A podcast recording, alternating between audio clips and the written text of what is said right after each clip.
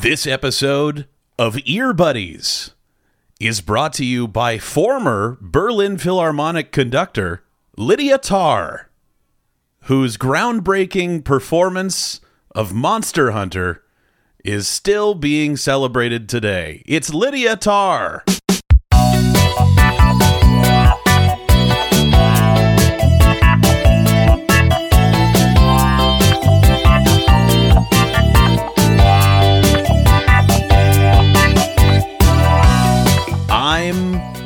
Field. Yikes. no, I got. Anything you want, man. Um, it's no wrong answers. I'm Monster Hunter. This is Ear Buddies. Hello, my buddy. Hey, buddy, I want to apologize for that embarrassing misstep. Look, I I know every single episode. This that's how we Yeah. start, and not once have I come prepared.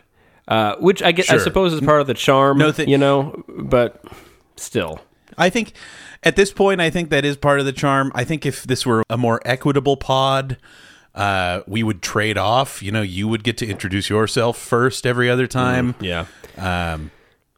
But listen, man, the bits keep flowing every time we do it this way. So Something's working. something's working because once again, Matt, you and I are podding in Oscar season. The silver screen's big day.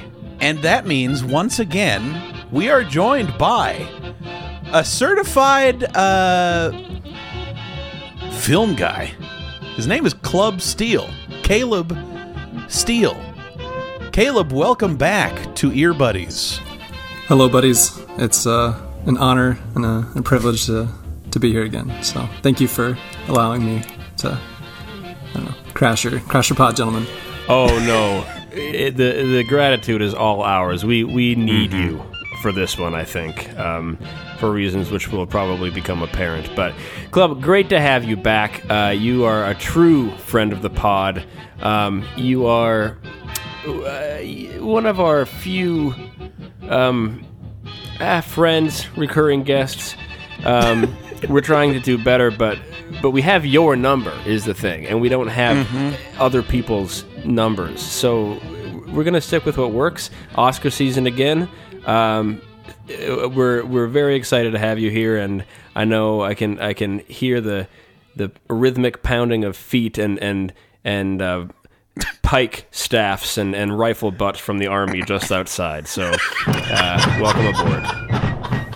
Admiral, Admiral Caleb, Admiral Club, uh, reporting for duty. I guess, yeah, I'm a part of the Ear Buddies Navy, I guess. So, It's a different branch, but yeah, part of it. just as important, yeah. Club, we bring you on because you are an expert uh, when it comes to films, and uh, we love your perspective on things like film scores. The real earbuddy heads remember your first appearance when we talked about film scores. I think that was like our second or third ep, bro. Yeah. We could do that again. We could just sit here and talk shop, yuck it up about John Williams and you know what's what's new with Hans Zimmer. We could do that. We should do that. Mm. Can we pivot? No. Well, okay. and maybe someday we will do that, club. But right now, we gotta talk Tár. If you're here, then you already know who she is. Lydia Tár is many things.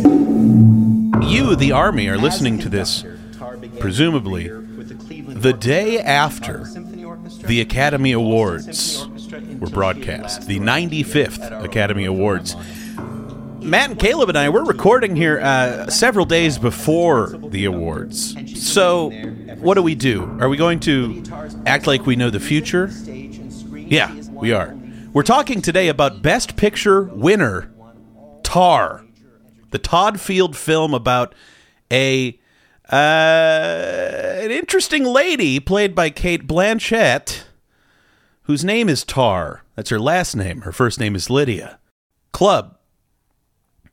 We trust we trust you f- completely when it comes to well anything. Honestly, I would I would take you at your word on any matter. Absolutely. You can raise my child. Honestly, yeah. Like, I think it would you'd you'd do great. Uh, anyway, uh, especially on matters of film, uh, we care about what you have to say. I think the army cares about what you have to say.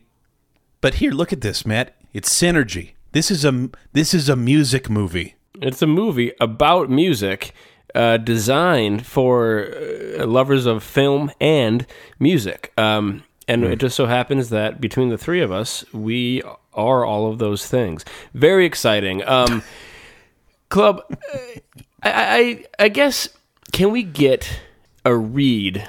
Um, what was your just general take on this film? Yeah. Well, I'll- start by saying, uh, um, as much as I am an expert, it's it's just that um, you know, I, I'm not so much an expert as that I've had a Letterboxd account since 2013, and that is probably the extent of um, you know, I've not I've not been to film school. I've taken like a screenwriting class like once, like Look, years man, ago. we but, haven't been to um, podcasting school. It's Yeah, fine. you cut can this do out, my you dude. want. Yeah, Yeah. You're- Own it. You're qualified. who who else out there can say they've had a Letterboxd since thirteen? Like nobody. just that's some true. That's, that's just some minute. freaks in New Zealand. And I mean, that's where it all started. And you. Um, I do, yeah. My my my tar take, my my scalp, my pitch, pitch tar, black hot take. Um, I think it's a good movie. I think it's like I think it's um like 15 different movies um that balances its its tone really well between them all. I mean, I don't know because I have only seen it the one time, and that was um several months ago. Even though I did buy the um the Blu-ray at Target uh, a month ago with a cool cover art.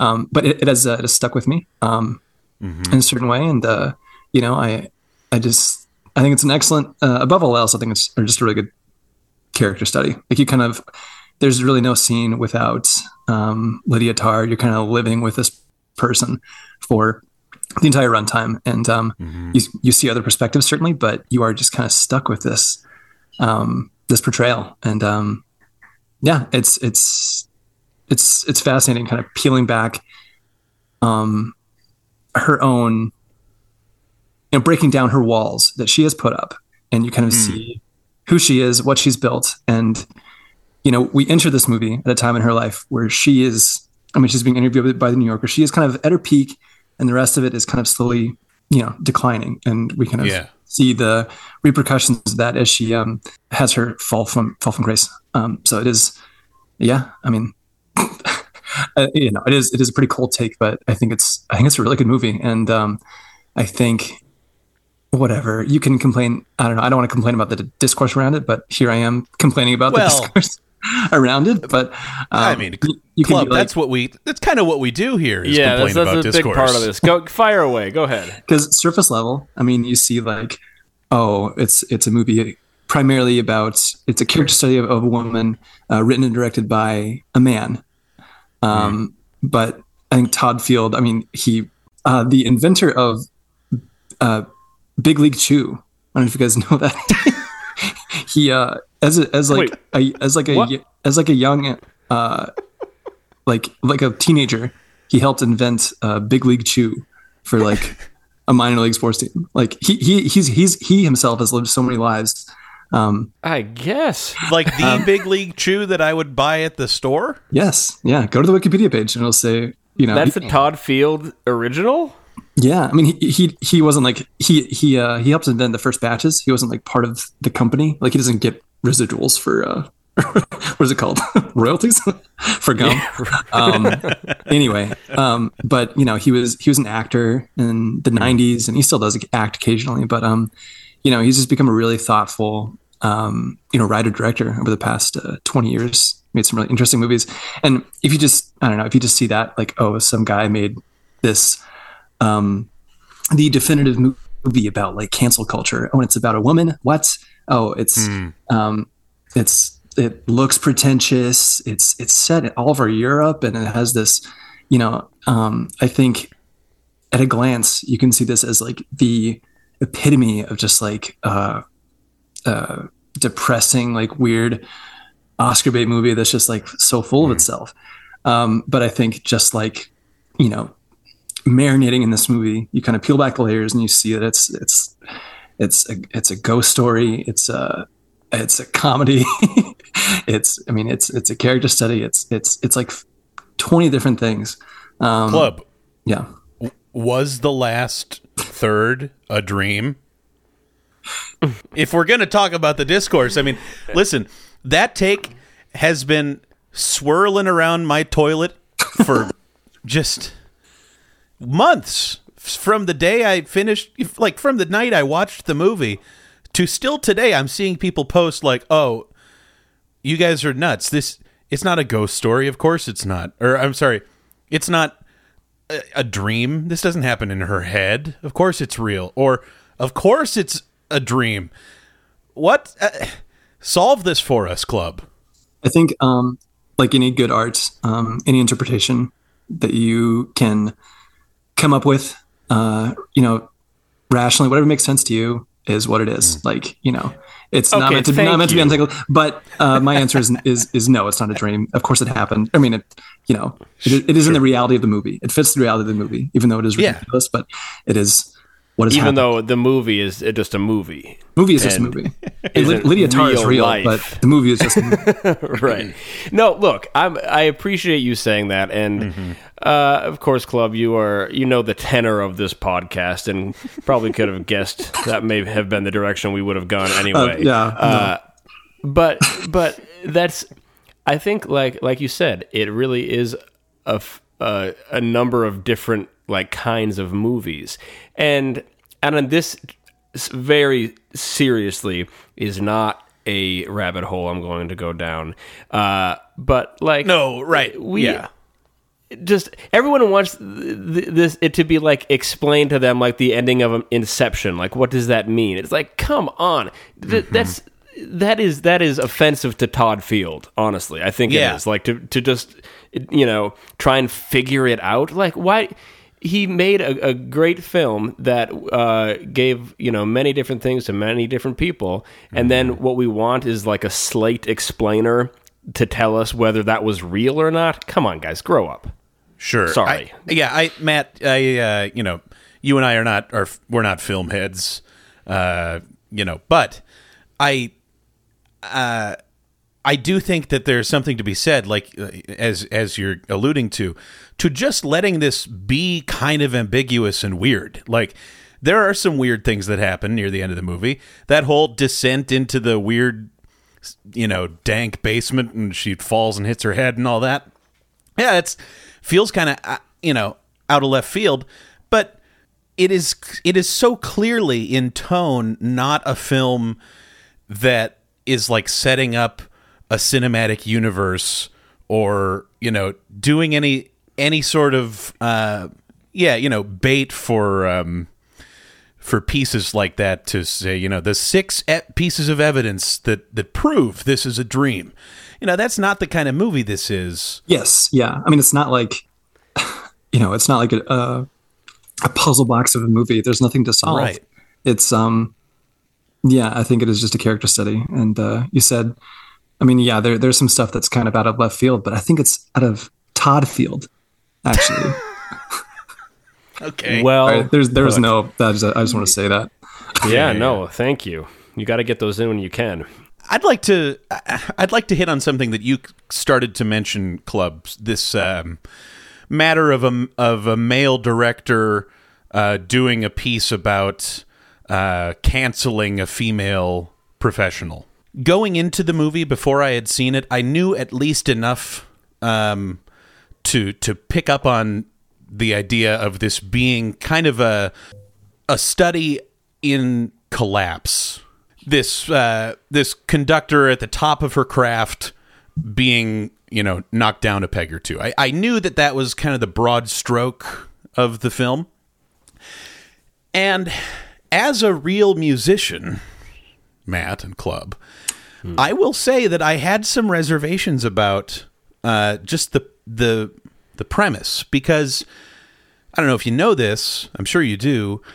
Um, women are incredibly underrepresented in the classical music world, especially in conducting.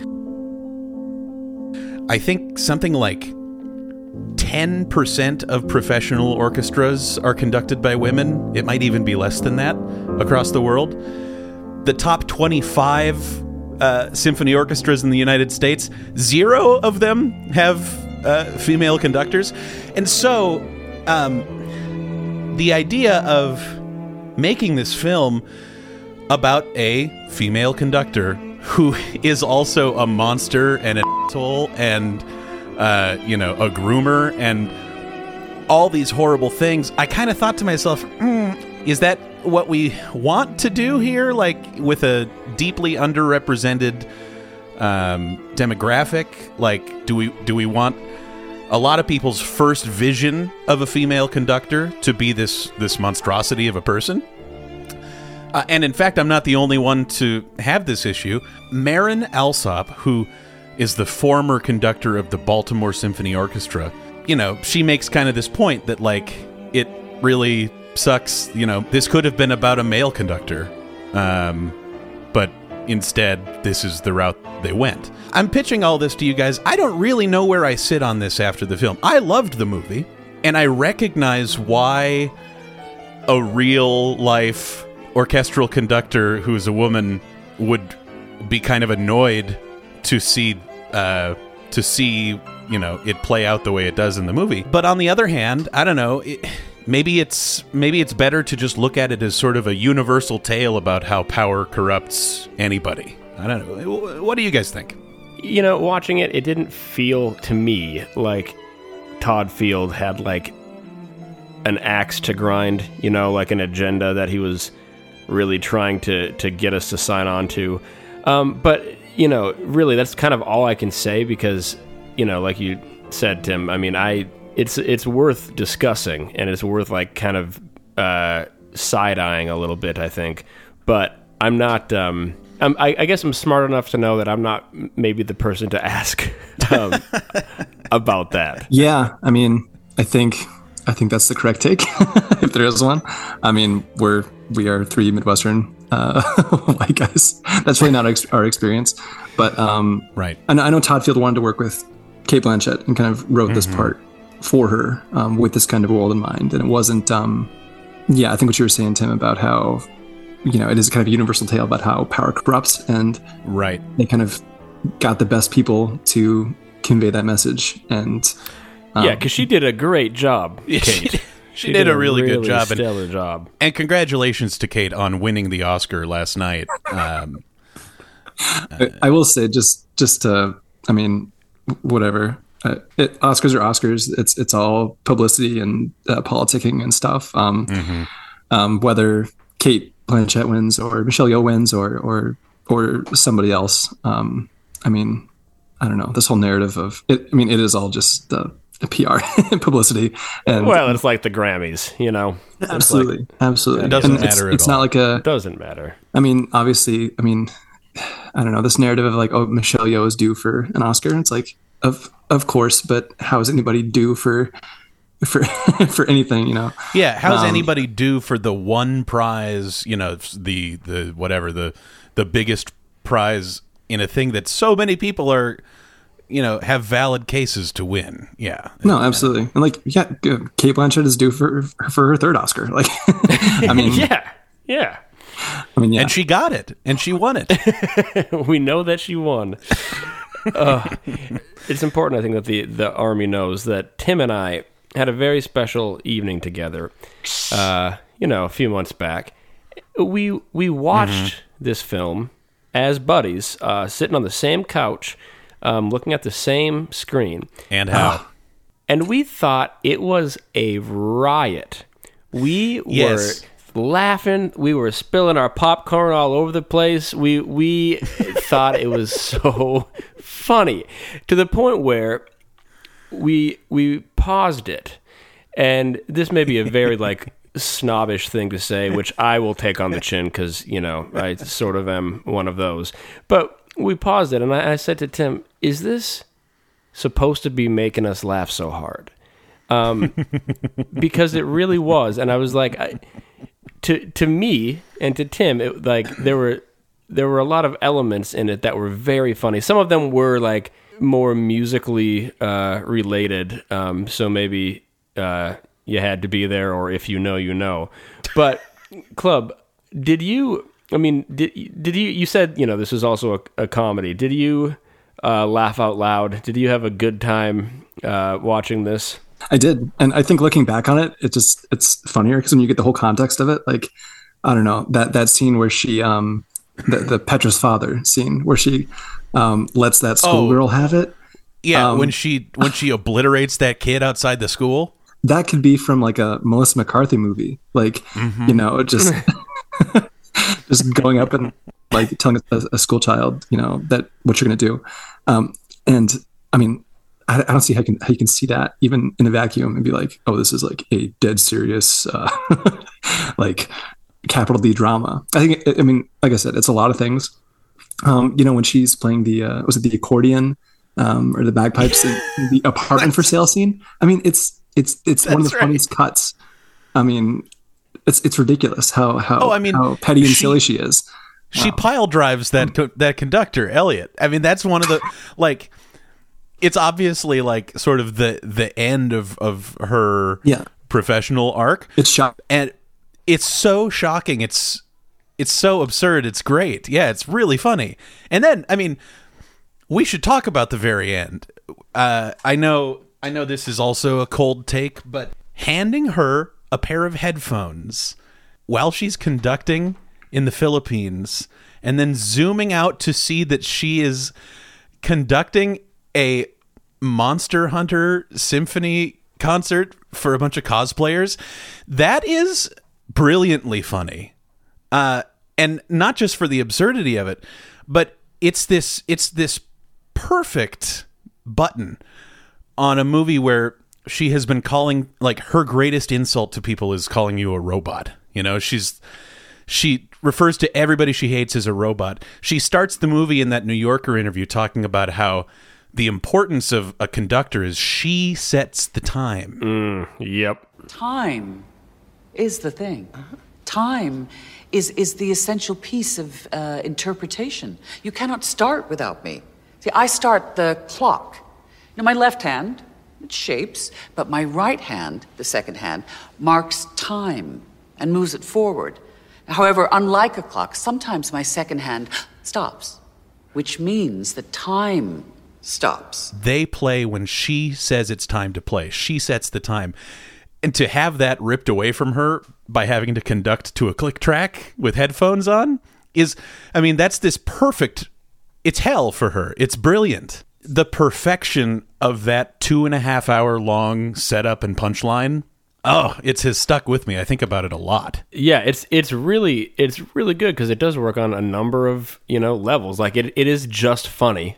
Period. Right. Yes. But but uh, narratively, thematically, etc. etc. it really really works because yeah, that's the the take that I took away, and you know I'm sure I didn't come up with this, but uh, somehow absorbed since watching is like yeah, she is no longer in control of like the time here. She is you know not really the conduit of of anything. She's uh, she's being controlled by it, um, which is great. What you know, that's a, that's the way to end that thing. Yeah, and is. uh, and I laughed too. So all three of us really enjoyed this film. You know, when it comes to tunes, you know, this is not really a movie about the tunes. And in fact, in response uh, to to bring it back to Marin Alsop, who was so upset about the portrayal of a woman conductor being this this monster, Todd Field said uh, this movie could have been in any setting. You know, he they just picked classical music because it felt interesting at the time. But but he he literally said like quote this could have been any kind of pyramid scheme, any kind of power structure. Uh, the music is just the backdrop. So I mean, I don't know. Do any of us have takes on the tunes in this film? I loved this. I loved the backdrop of classical music. I think it was super engaging. My my quick take I'll throw out is that I also love the movie Whiplash, which is about a jazz drummer. And let me tell you, gang, that movie is so bad at like accurately portraying musicians and like musicianship and just jazz at all. What does that say? quarter note equals 215. Count me at 215. A one, two, three, four, one, two, three, four. one, Jesus two, fucking Christ! Am I to understand that you cannot read tempo? Can you even fucking read music? What is that? Eighth note? Yes, what is that? Dotted 16th note. Sight read measure 101. What are you, a fucking a cappella group? Play the goddamn kit! Like, the themes are excellent, and I love the movie, and I love the acting, and I love the plot and everything, but it, it does a horrible job with just the music of it all. I didn't get that at all from this. It seems like they really did their homework when it comes to classical music and conducting and, and all that. Yeah, man, that was just a, a delight in a number of ways. Like the attention to detail with it. I think. Well, one one thing that really jumped out at me was uh, Lydia's wife. Is it is it Sharon? Yeah, the Nina Hoss character. Yeah. Yeah. Yeah. So she and and uh, it wasn't just her, but if she was kind of in close up. She had the. Uh, mark on the left side of her jaw that violinists get when they play constantly and i'm like oh you're really thinking about this and Wow. but yeah you know i would say the tunes themselves it was you know it wasn't um it was no that thing you do i'll say that um but but i think it was a great i guess for me and probably for you know maybe real musicians or people who've been at least somewhat uh, in or aware of that world lydia was really talking to Adam Gopnik like a real uh, Yeah. um, just a real sort of douchebag uh, classical musician. She's she was saying all this stuff, and Tim and I are looking at each other, chuckling. It's like because that it sounds profound, and it's not like it's not that it's not, but like what are you talking about? Also, right? And I, I just I that stuff just cracks me up. Like that may be more for me than I don't know uh, how you club felt about it, but I thought it was just really delightful. No, I yeah, I agree. I think early on it kind of shows the the cracks in her facade of um you know, the you kind of um rethink what what she's saying. You're like, wait, did that actually make sense? Like you, know, you you Yeah. go in assuming like, oh, here's this brilliant conductor. We're gonna like watch her her mastery, and then I don't know what what else is gonna happen. But you see, you see this interview, and and I mean, well, I mean, talk about the first shot of the movie um, is her. You know, there's these weird interstitials with like her being recorded uh, from a distance and and stuff like that, and it kind of you know it, it unsettles you, it off kilters you, and then you're thrown into this, um, you know, brilliant you know monologue and performance, but there's just something slightly off about it where you're like, is she full crap? Like, I don't know, like, like Yeah. what what is she? Does she know she's actually saying? And then you know, as it goes on, and, and speaking of relitigating, you know, Twitter discussions or whatever, but like Glass Onion, where you kind of uh, through that movie where you uh, peel back the layers and oh my god, you, you, you, you did it Nice. keep going. Just keep going. you you you learn more about the main uh, antagonist, and you realize that oh, he's just a buffoon. Like he's not. Yeah. Th- there's no there's no like huge intellect at play here. It is just kind of luck and wielding power in a certain way, which uh, yeah, which is what Lydia does. And I think uh, speaking of funny moments too, when when she when she comes back home to New Jersey or whatever, and her brother's there, he calls her Linda. and, and Linda Tarr. And you look in the credits, it, you know, it's, it's T A R R. Like she put Yes. the she put the accent on her name and she dropped an R to Mm. to elevate herself to to this pretension. It's it's that is so fun. It is so funny. we haven't even mentioned the juilliard masterclass scene which is Oh like man. another Go ahead, just Tim. freak show of acting and like so terrific How about Beethoven? And- you like him? yes yes You into It's him? so good You know, what about Beethoven? You into him? Because for me, as a U-Haul lesbian, I'm I'm not too sure about old Ludwig. But then I face him. And I find myself nose to nose with his magnitude and inevitability. Let's allow Bach a similar gaze.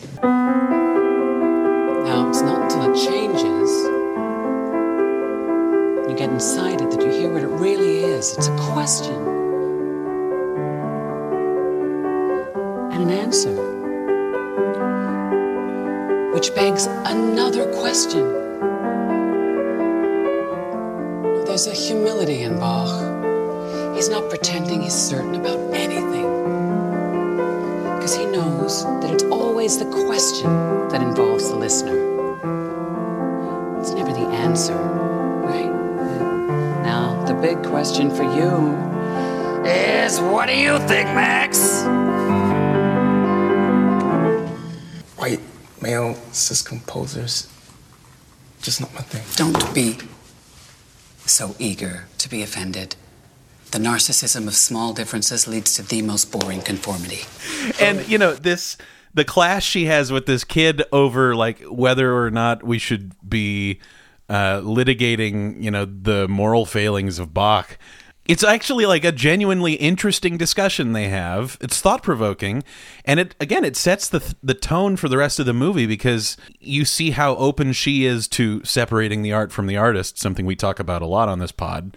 Um, because she herself, you know, knows that she has some separating that uh, that needs to be done, and you know, and then we also see her elevate the cello player just because she thought she was hot or, or whatever. Yeah, yeah, it's- it's like so. Yeah, yeah. Anyway, so much to say. It was really good. I mean, I think I mean I think Tár is kind of the movie of the year because it is. Yeah, Um, I don't want to say it's the, it's the most movie, but it is kind of the most um, rewarding cinematic experience I've had. I mean, if you just look at like even the audition scenes where, I mean, you you see Lydia hearing the music and then you see what she's watching, which is just the uh, she wants to recognize the shoes of the person who's playing. You know, it, it's not about um, the merits for her. It's about kind of rewarding her her new favorites or whatever. So I mean, just you know, playing with um, visual expectation and um, you know what you're hearing. Probably one of my favorite movies of the year. Before we go to break, I would I, I would like to plumb the depths of Club's movie mind. It's been about a year since the army last heard you speak. Club, uh, the floor is yours. I want to hear I want to hear your hot takes on film. Uh, I just saw Women Talking. That's also a really good one. That's another movie that's nominated for uh, for Best Picture. Uh, I really like the director, uh, Sarah Polley, and I think I I just listened to an interview, interview with her, and you know she talked about people making fun of the title of the uh, of the movie, Women Talking, and you know how people don't really bat an eye at a film called like Twelve Angry Men or something. It's like you know it's just women talking. It's not uh, men screaming or anything. Um, but I think I think that is a, also a really interesting movie about um, you know, power dynamics and uh, women as well. Um, also, you know, uh, from a different perspective, Sarah Polley is a great writer, writer director, and uh, she did a really good ad- adaptation um, uh, for that movie. So I think that's another really really strong uh, film that I saw. And, and the music for that, oh my gosh, one second, I have to look up. Oh, yeah, it was a Hildur Guðnadóttir who did. Um, She did Tár. she did do Tár. Oh my gosh, she did. Oh my gosh, and she yeah. So she did Joker as well, which which I I really did not like that score. I thought it was really overbearing in Joker, but um, yeah, her her her subtle work in Tár and her great work in Women Talking, I think are um, are great as well. But um, Did you um did you happen to watch Avatar 2 The Way of Water? I did, and uh, I mean, yeah, uh, I think The Weeknd did the score for that. he did, yeah. Wait, hold on, hold He didn't on. do the score. I'm He kidding. didn't do the He score. didn't do the score. He didn't actually score it. He can't score. Uh, but well, not like that. Well, we don't know Uh, that. well, no, I do. He, there, there, the end credit song is the Weeknd, and it really takes you out of the water. It really takes the does. immersion. It's like, oh, this is okay. Well, I don't really want to talk about that. I just thought it was funny to ask. Um, I I saw it in in a theater and almost left a couple times because what the heck? Uh, it was fine, you know, whatever. Yeah, I mean, it's something you have to kind of buy into, and um, I don't know. I had a good time hanging out with whales and uh, on uh, Pandora. Uh, did uh, did everyone here watch Barbarian? yeah, it's a good one. Oh boy, Uh, I, I I didn't because it. Uh, I was told it was scary. Mat, face your fears. It's a real good one. It's it's a lot of fun. It's a it's a it's a rip roaring good time. That's the most fun I had watching a movie this year was uh, Barbarian. Yeah, it's like it's what you think it's going to be, and then it, and then it's not, and then it is again, and I don't know. It's it is a very um yeah that's uh that is a good time. Club, uh, you are a genius. Oh. You are a thoughtful Uh, just a just a freaking grade A guy. Thank you for coming on the pod. Oh, it's it's a pleasure. It's an honor of a lifetime. So Will you hang out? Will you hang out with us through the ad break and and heck even into the next segment? Oh gosh, just like Johnny Carson, like uh, being invited over to the couch. You know, oh man, this is a treat. It's just like Johnny Carson. Wow, how old are you? Eighty-five. Ear buddies. we'll continue in a moment.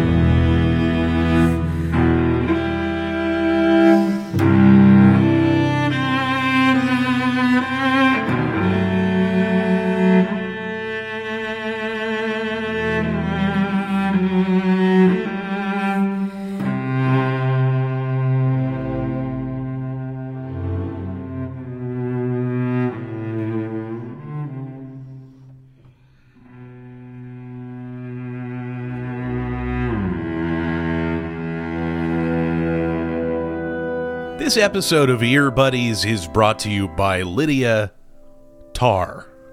You know her. Do you love her? Well, probably depends on your politics to some degree. Uh, but you gotta admit, she's a darn good conductor of orchestras. Uh, Mat Club, listen, we uh, we talked about we talked about the film based on her life, um, and I I think it's I think it's here in this ad break that we should note that the film takes some liberties um, with the facts. You know, uh, does she have blood on her hands? I think the answer is no. Uh, is she a genius? Yes. Did she actually study with Leonard? Uh, yes.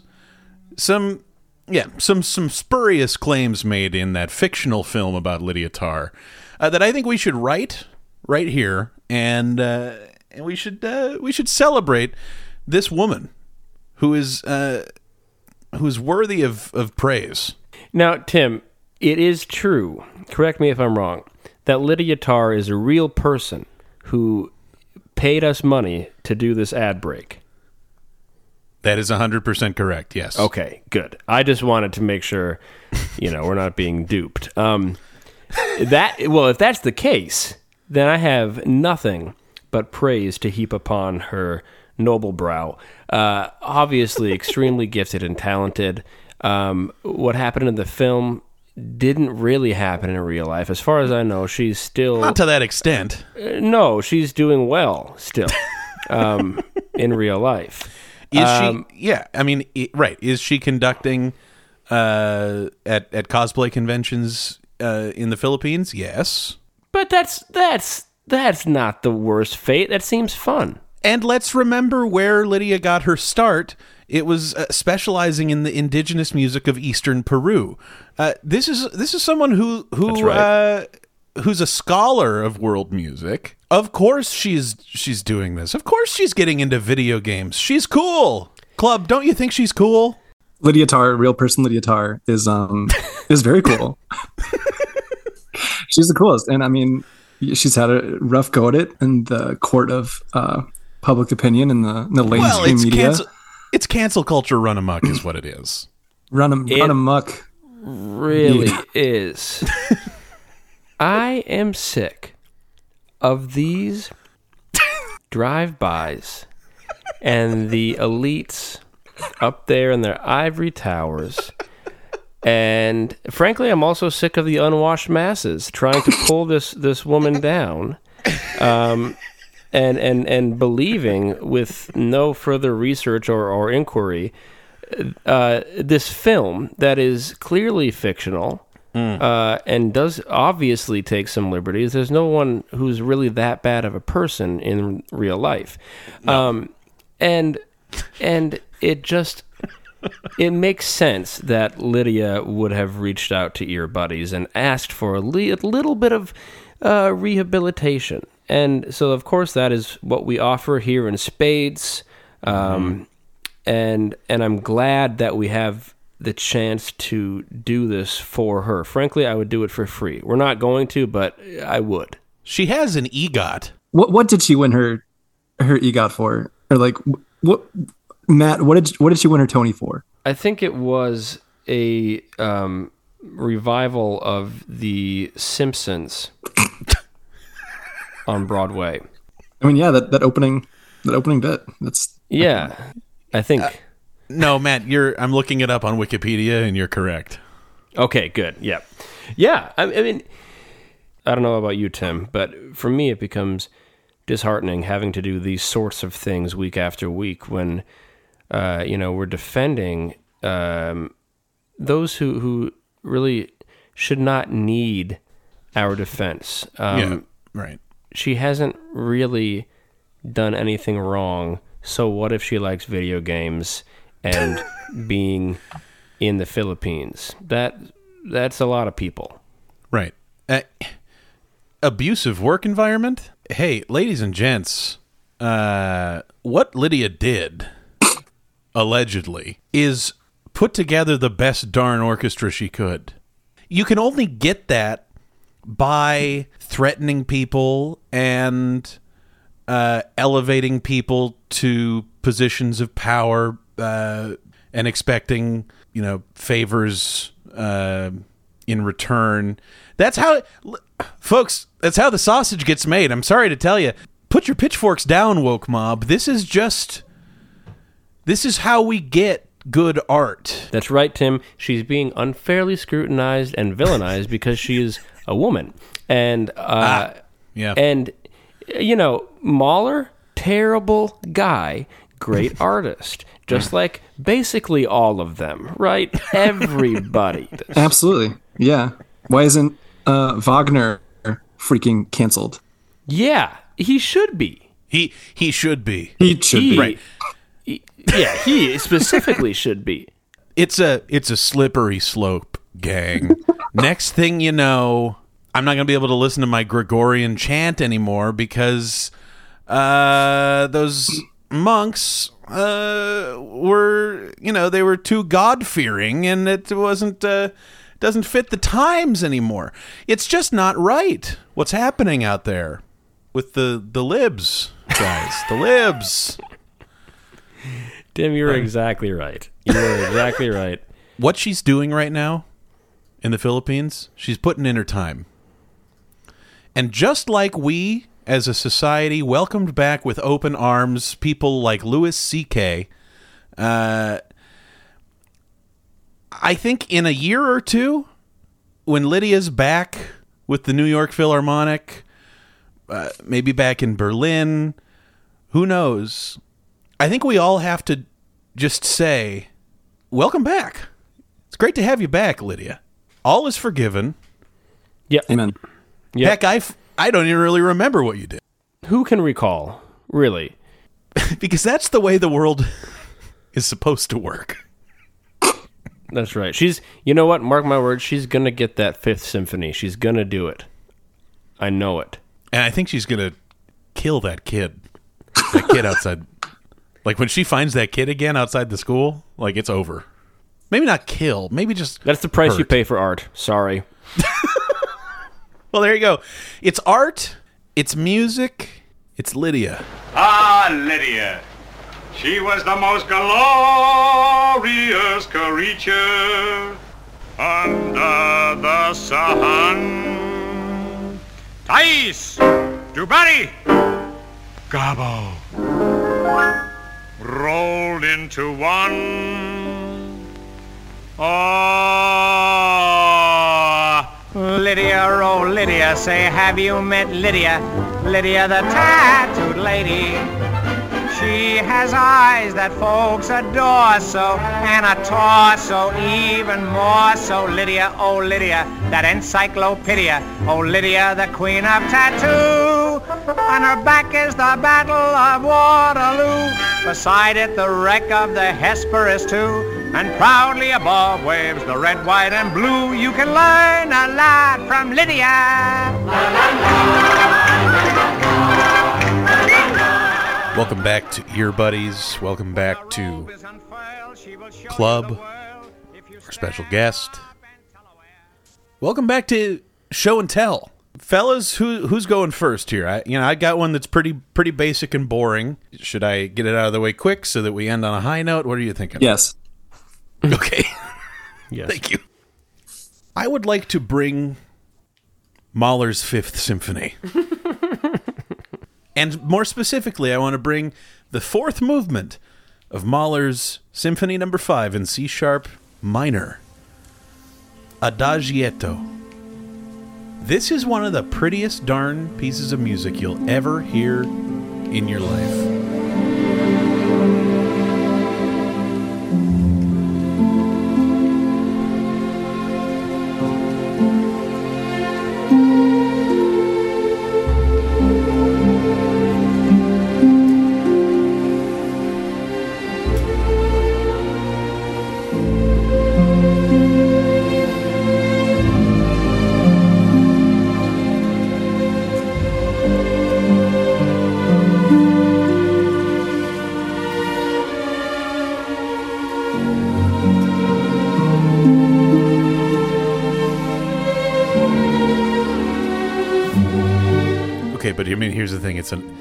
It's 11 minutes long, so I mean, we're not going to sit and listen to the whole thing. But Yeah, Tim, this is pretty boring. I know it's it's super boring. I'm sorry. no, it is. That is, that is lovely. No, it's um, you know, uh, the film Tár that we discussed is is kind of built around uh, the preparation of uh, recording a performance of Mahler's Fifth Symphony, which I think is basically like regarded as uh, his best work. It is, uh, you know, it's a really beautiful piece of music that was written uh, in the years 1901 and 1902 by Gustav Mahler. Right after he uh, had like a near death experience, like a, a, a hemorrhage of some sort, nearly killed the guy. He like went out to the woods and sort of contemplated life and wrote literally 75 minutes worth of symphonic music here in these five movements of the Fifth Symphony. Uh, it also came at a time where he was like falling in love. It really captures uh, a specific moment in time for this guy. One more interesting little nugget about Mahler's Fifth Symphony is the first four symphonies he com- composed were um, written specifically around like a single idea, like sort of a narrative guide, uh, programmatic approach, they call it. Instead, he just basically wrote killer tunes. Like he was just thinking about the tunes only with Mahler's Fifth.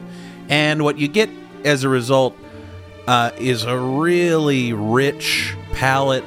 Uh, it starts like a funeral, it ends like a party. There's beautiful stuff in the middle. It's great. Listen to Mahler's Fifth Symphony, gang. That is a great offering, Tim.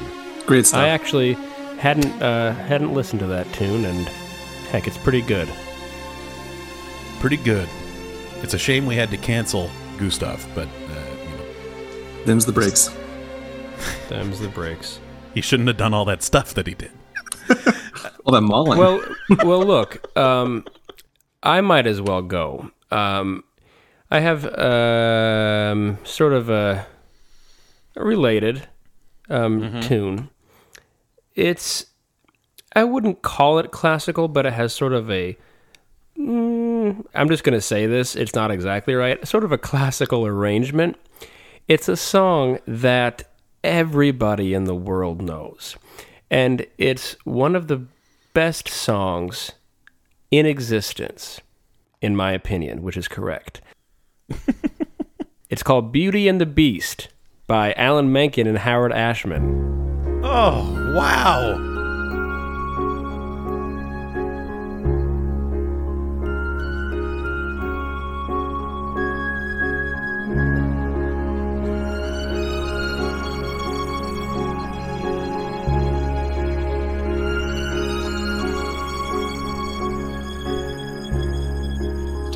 Tale as old as time,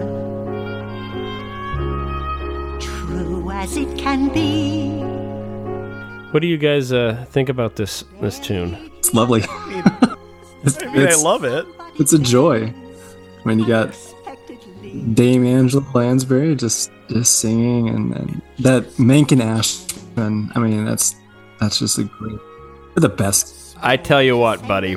The other, the last few nights, I have listened to this song and just wept. I'm not joking. It's Wow. unbelievably good, and and I bring this to the table uh, because we're you know talking about music that has orchestras in it, uh, so a tenuous connection. But I'm I, I'm foreshadowing an episode that uh, I hope to do someday, perhaps as a solo episode when Tim's not around. Perhaps we do it as buddies. Uh, I really we have to talk about this. Um, and by this I mean Alan Menken and specifically Howard Ashman. Howard Ashman wrote the lyrics to this tune, uh, and he died uh, before the film was released, um, which adds another layer to it. But wow, but I, I just I bring this because this is just you don't need to know anything to get to for, for this to move you. And I was reading, I did a very a very very deep dive on this tune, uh, and a lot of reviewers, you know, in general, it was, it was very acclaimed, but a lot of reviewers were saying things like, you know, it's it's overly sweet, but it like acknowledges its own banality, etc., etc. To which I say, come now, that is, I, what else do this? What else are you looking for here? This is the perfect song for this exact thing, and I just it just makes me tear up because it is actually pretty simple. Um, Yeah. But what an arrangement! What a one take wonder! What lyrics! Each each stanza. There's 29 stanzas. Each one is exactly five syllables. Knocked it out of the park. How? I just come on. I don't. I don't know why. I don't know why we're giving such praise and acclaim to. I know this is the the wrap up uh, of of this episode, so I'll I'll cool it a little bit, but I will bring this back in a later episode. Why are we uh, make you know putting Mahler and and uh, Tchaikovsky etc. on these pedestals?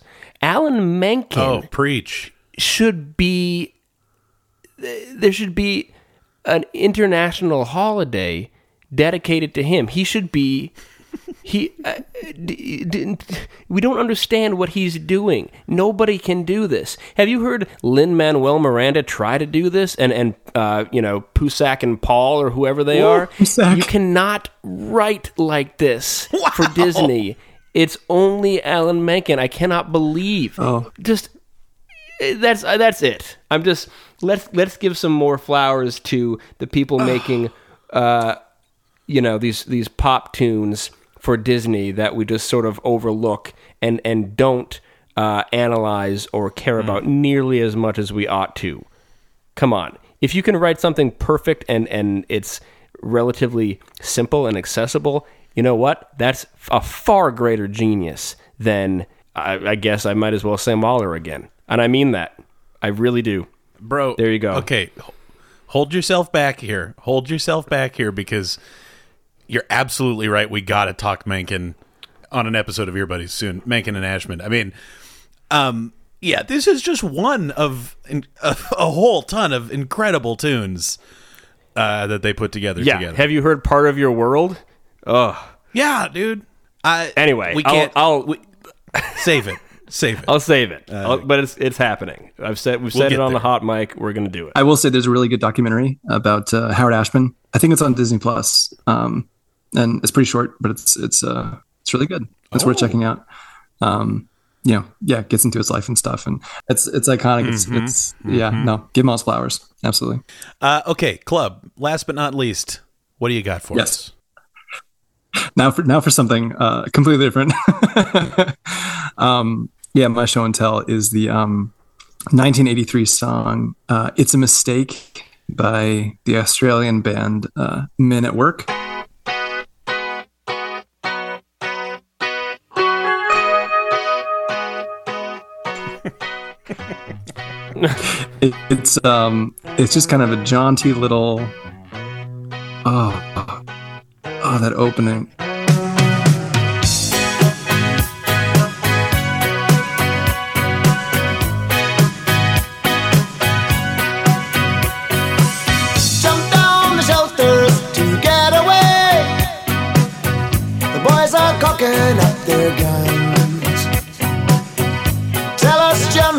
Is it party time?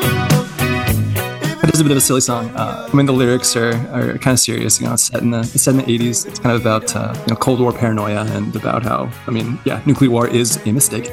Um, but the production of it is is so delightful and uh, like beachy, and um, it is it is kind of a joy whenever it comes up on my uh, on my music streaming platform platform of choice. Um, Colin Hay's voice really gets into it. It's a mistake. A mistake. It is a mistake. I, I gotta ask. I, I mean, I am loving this. I'm loving this. Does this have even even a, a thread of connection to to Lydia Tár, the film Tár by uh, Todd Field, or or are, I mean, if not, if not, to be clear, totally fine. I'm just curious. So, um, Cate Blanchett is Australian, and so are Men at Work. Oh, that's very good. That, that was the That extent is of a- my uh, threading. That's a subtle connection. That's very Nothing- good. no, Nothing- that's perfect. You didn't Yeah. want to do a, a Keith Urban tune? Oh, that would have been good. No, this is good. You know what? It, it's. I think it's important to remember that uh, nuclear war is always a mistake. Um, That's uh, it. Just Yeah, Mat, hop up, hop up on that soapbox once here. Why go go right ahead, please? Look, I think it's this song and its message. Uh, timeless. There's never not a time to show and tell uh, this song because you, you look around at the world today and the world in you know 1984 and we see these threats both foreign and domestic and and we we worry are they going to drop the bomb on us um, from that other song A- and and I guess not to not to start a whole new thing here but um, wh- where are all the anti-war songs now? The, in the '80s, No this is all anybody was ever talking about. These these musicians, they had one thing on their mind, and it was, are they gonna drop the bomb on us? Please don't. and Yeah, they talked exactly. about it constantly. And I think that's why they didn't drop the bomb on us. And I'm I'm just frightened today that the message is not getting to the heads of state in the way that it was uh, in the 80s. We if we don't start now, if our artists don't start releasing songs that are that are reminding us that it's a mistake to uh, start a global war, uh, we're going to be in a in a rough place under a pile of rubble in a few years' time. That's what I believe. Well said. So thank you for bringing this, Club. This is this is actually incredibly relevant. Yeah. Happy to do it.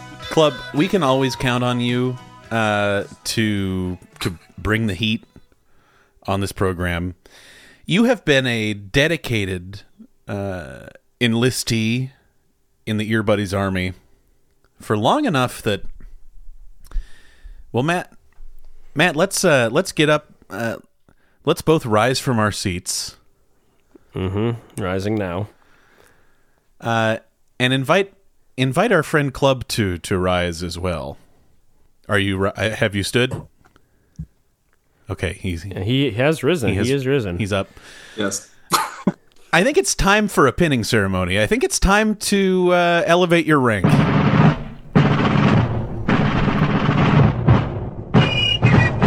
Club Steele, I am honored on behalf of Mat and myself and the entire Earbuddies Army to promote you to the rank of one star general. Your service to the Army is unparalleled. Your service to our nation, the Earbuddies uh, nation, is also unparalleled.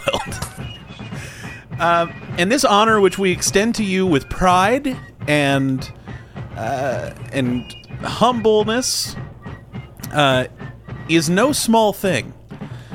And so I'm I'm walking up to your chest now, and I've got a little medal, and I'm pinning it to your to your shirt. And club, you are now the Earbuddies Army's first one star general. Congratulations. Congratulations. This is big. Thank you, thank you. Tears are streaming down my face. I, I just stood, I just, I stood up in my living room. My windows are open. I'm saluting a laptop. It's an honor. It really It's- is. Congratulations. It is an It's honor. that commitment that that uh, has earned you this accolade and this uh, this superiority over the rest of the army. So congratulations. Uh, don't abuse your power. We know you won't. I mean, I've, I've, I've killed for you guys, and I will again. You certainly will. Thank you for joining us again, pal. And uh, and to to all the pals out there, we say thank you for listening. And talk to you later, buddies. Talk to you later, buddies. Talk to you later, buddies.